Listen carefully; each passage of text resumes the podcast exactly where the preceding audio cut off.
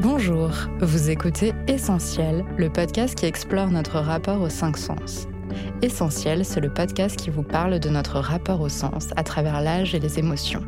Le toucher, le goût, la vue, l'odorat et l'ouïe nous offrent en cadeau des sensations que l'on vit seul, que l'on partage aussi. Des émotions avec lesquelles nous vieillissons Essentiel, c'est le podcast de la sensorialité, celui du partage d'expériences parfois drôles, parfois touchantes et parfois difficiles. Des professionnels au service de nos aînés nous livrent leurs secrets pour accompagner au mieux notre sensorialité jusque dans l'âge de la maturité. Faites une pause et commencez par écouter un podcast produit par le groupe Emra. Le chaud, le froid, la caresse d'une main, une étreinte, toutes ces sensations, le corps humain les garde précieusement en mémoire et ce, dès la naissance. Le toucher est le premier sens qui se développe chez un fœtus. Un sens indispensable au bon développement physique, mais aussi psychique et émotionnel d'un individu. Comme les autres sens, il doit être stimulé à toutes les étapes de la vie, et en particulier chez les aînés. Cela fait 11 ans maintenant que Jean-Pascal Douissard travaille auprès des personnes âgées de la résidence Éléonore à Aix-en-Provence. Ma sœur kinésithérapeute, il y a installé son propre espace de rééducation et a développé une technique entièrement adaptée aux seniors. Mon support, euh, c'est surtout le mouvement. C'est surtout le, plus que j'ai apporté dans, la, rééducation aux seniors, c'est de leur redonner du mouvement, de redonner de la vie euh, dans leur parcours de soins. Et pour ça, on réalise euh, au quotidien, en fait, un véritable coaching de la personne âgée. Car pour Jean-Pascal, il n'y a pas de secret. Pour obtenir des résultats, il faut bouger, ressentir son corps se mouvoir, solliciter sa mécanique et sa résistance, un credo que ce grand sportif a en tête depuis l'enfance. J'ai toujours été passionné par le mouvement. Je suis à la base, euh, ma passion c'était le ski depuis tout petit.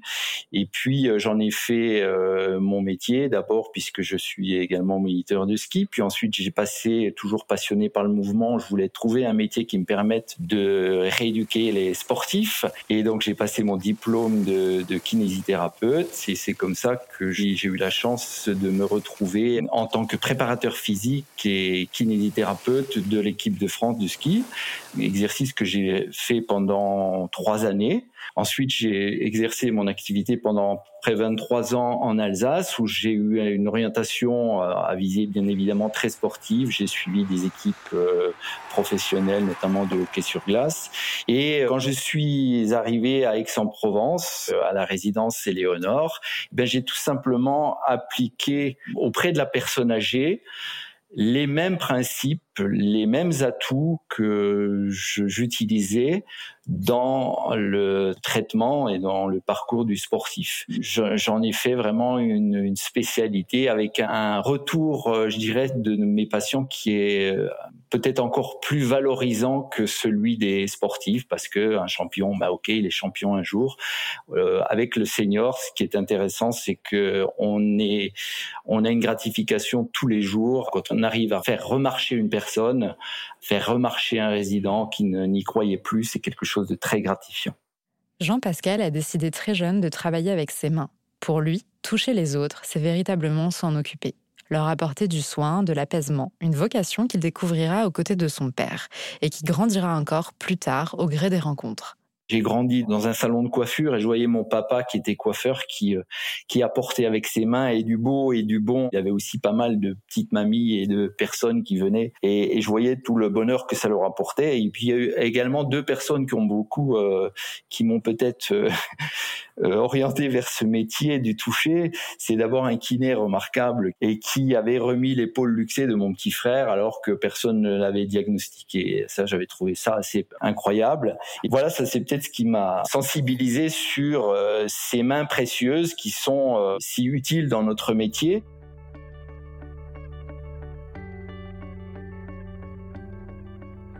Le toucher, c'est avant tout un échange entre un émetteur, euh, le thérapeute, et un récepteur. Mais ce récepteur devient lui aussi émetteur, et il y a comme ceci un échange entre patient et entre euh, praticien ou entre patient et thérapeute, qu'il s'agisse d'un enfant, d'une personne âgée ou euh, d'un sportif, qui est exactement le même. Accompagner, soutenir, entraîner les résidents, Jean-Pascal Douissard et ses deux collègues y consacrent leur journée. Ça commence tôt le matin, inutile de prendre un rendez-vous, la salle de rééducation est ouverte à tous. Certaines personnes restent pratiquement une heure dans la salle de rééducation. Nous leur faisons faire un tas d'exercices d'équilibre, de coordination, de renforcement musculaire, de mobilisation. Et l'après-midi est consacré un petit peu plus aux soins particuliers bien qu'un certain nombre de résidents descendent également dans la salle et nous effectuons un maximum de soins dans la salle de rééducation. Nous réservons les soins en chambre vraiment des personnes qui ne sont pas en mesure de se déplacer. Chaque jour, Jean-Pascal touche, palpe, masse des corps très différents de ceux qu'il avait l'habitude de voir en haute compétition. Pour lui, une seule chose compte, aider les résidents à réapprivoiser leurs membres. Peu importe leur âge et leur constitution, tout le monde doit avoir les mêmes chances. Je crois que la plus grosse différence entre le sportif et la personne âgée, c'est surtout dans la considération que l'on a du patient. En d'autres termes, il s'agit pour moi de ne pas faire la différence justement entre un sportif et une personne âgée. Un sportif traumatisé, euh, on va trouver euh, tout à fait normal qu'on envisage sa récupération, qu'il puisse de nouveau euh, revenir à son niveau antérieur. Pour un enfant qu'on va rééduquer, on, on trouve encore beaucoup plus normal que ben, qu'il évolue, qu'il grandisse, qu'il retrouve toute la normalité. Le gros souci de la personne âgée, c'est surtout que lui-même déjà ne croit plus en ses capacités, son entourage familial n'y croit pas non plus parce qu'il y a l'âge, parce qu'il y a eu de multiples traumatismes. Et si vous voulez, toute personne qui arrive en EHPAD est un peu considérée comme, entre guillemets, en, fin de parcours. Et je pense que c'est là où est toute la différence dans, dans ma prise en charge, c'est que moi, je pars du principe que tout est possible. Au-delà des gestes, de la technique, c'est aussi l'espoir que le kiné tente, grâce à ses mains, de transmettre aux personnes âgées qui viennent le voir l'idée que le plus important est d'y croire et que la volonté peut déplacer des montagnes. Euh, j'ai eu des personnes euh, ici de 103 ans, de 100 ans et plus, qui se sont euh, fracturées, que ce soit le col du fémur, genou, etc., et que j'ai réussi à remettre sur pied tout simplement parce que le corps se répare, qu'on ait 90 ans, qu'on ait 100 ans ou 20 ou 30, le, le corps a cette fabuleuse possibilité de se réparer à condition surtout d'y croire. Ce qui manque surtout, c'est le, manque d'espoir qu'on met dans la récupération. Ce mécanisme de l'immobilisation, du renoncement, Jean-Pascal le connaît bien. Depuis son arrivée à la résidence Éléonore, les pensionnaires lui racontent souvent la même histoire. Les années qui passent et affaiblissent l'organisme, les maladies comme l'ostéoporose qui deviennent handicapantes, et puis un événement, un jour, qui peut tout faire basculer vous avez une chute, une, maladie, un traumatisme qui va vous amener avec un manque de mobilité. Par exemple, pour la personne âgée, elle va se retrouver en fauteuil parce qu'elle ne peut plus déambuler. Prenons le cas le plus euh, simple. Cette euh, mise sur un fauteuil va entraîner une immobilisation, donc une perte d'autonomie. Et c'est là où il va falloir euh, rompre un petit peu ce cercle vicieux et il va falloir renverser la dynamique.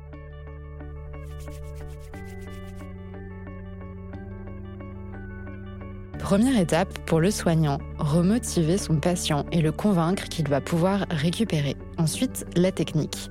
Un toucher approprié, une mobilisation efficace afin de reconstruire os, muscles, tendons. Nos mouvements ont besoin d'être doux, le patient âgé a besoin de beaucoup de douceur. La main doit transmettre une, une, sérénité, une bienveillance, beaucoup plus, par exemple, que justement avec euh, avec un sportif. Bien sûr, on va être bienveillant avec le sportif, mais on part du principe que demain, de toute façon, il sera sur les skis ou il sera euh, dans, dans son activité sportive. La personne âgée, elle est toujours en proie au doute et on a besoin justement d'amener toute cette douceur et cette sérénité. Et bien sûr, les mouvements se feront beaucoup plus lents également.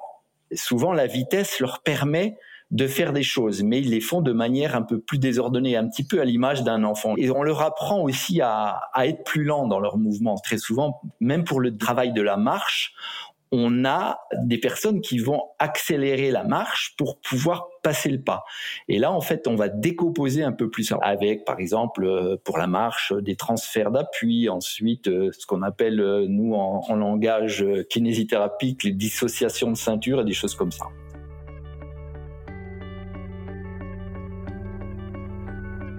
Ses patients, Jean-Pascal les accompagne avec la plus grande bienveillance, beaucoup de douceur, d'encouragement. Hors de question de laisser qui que ce soit sur le bord du chemin. Jean-Pascal s'adapte à tous et donne à chacun ce dont il a besoin au début quand je faisais des massages et, très souvent ça m'arrive actuellement certaines personnes euh, vont vous dire bon ça va ça suffit. Hein, euh, moi j'ai eu l'habitude avec les sportifs de les masser parfois pendant une demi-heure trois quarts d'heure après une grosse compétition ou entre deux compétitions. La personne âgée elle elle va vite euh, passez-moi l'expression, avoir, avoir un petit peu ras-le-bol. C'est-à-dire que l'hyperstimulation est néfaste. Par contre, la répétition des stimulations est bonne. C'est-à-dire que les séances vont être plus courtes et les séances euh, devront être répétées. C'est pour ça aussi que dans mon quotidien, si vous voulez, dans la résidence, comme nous avons la chance d'être à demeure, euh, c'est pas uniquement pendant la séance de soins que mes mains elles touchent, etc. Dès que je passe, par exemple, il m'est arrivé à midi de, de, passer au restaurant, eh ben je viens voir une personne, je lui mets la main sur l'épaule, etc. Comment ça va, comment ça s'est passé, je, je, lui raconte une petite blague.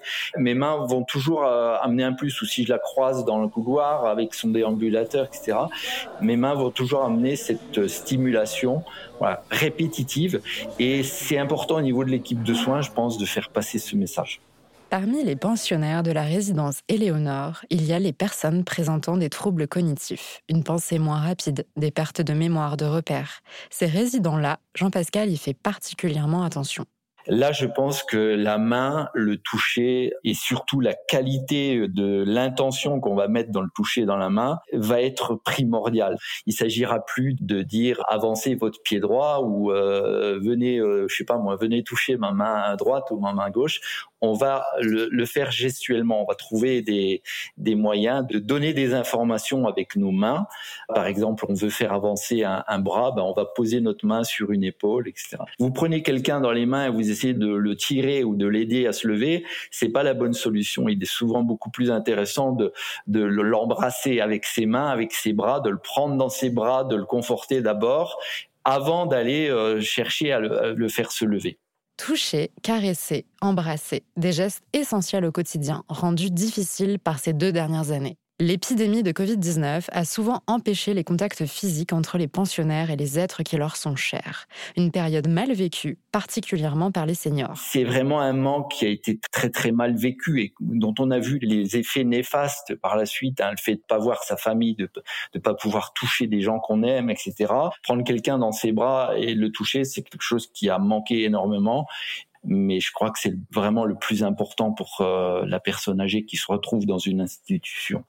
Depuis son arrivée à la résidence Éléonore, Jean-Pascal a accompagné des centaines de résidents, tous avec une histoire de vie particulière, touchante, et certaines l'ont marqué plus que d'autres, comme celle de cette femme décédée l'an dernier à l'âge de 108 ans. Elle est arrivée en 2012 dans un fauteuil roulant et bien sûr, on lui avait dit que de toute façon, elle ne remarcherait pas. Et pendant les premiers quelques jours où elle était là, elle me dit, oh, de toute façon, je ne remarcherai plus. Elle s'était fracturé le col du fémur à 99 ans. Elle était en fauteuil. On l'avait euh, mis dans un fauteuil et elle n'en sortait plus. Et au bout de quelques jours, euh, voire euh, quelques semaines, je enfin, dès le premier jour où on s'est vu, je l'ai remis debout. Et avec les outils merveilleux qu'on a, j'ai pu la faire euh, retravailler debout, l'équilibre, la coordination, etc. Et au bout de quelques semaines, elle remarchait et elle a vécu en toute autonomie avec son déambulateur pratiquement jusqu'à l'âge de 105 ans. Et je crois que c'est une des plus belles aventures que, que j'ai connues ici. J'ai tendance à considérer chaque personne âgée en me disant, bah, ça pourrait être ma propre maman ou mon propre papa. Et voilà, c'est comme ça que je pense qu'il faut concevoir le, le soin et, et tout notre métier. C'était le deuxième épisode d'Essentiel, le podcast d'essence produit par le groupe Emra. Et à très bientôt pour découvrir un nouveau sens.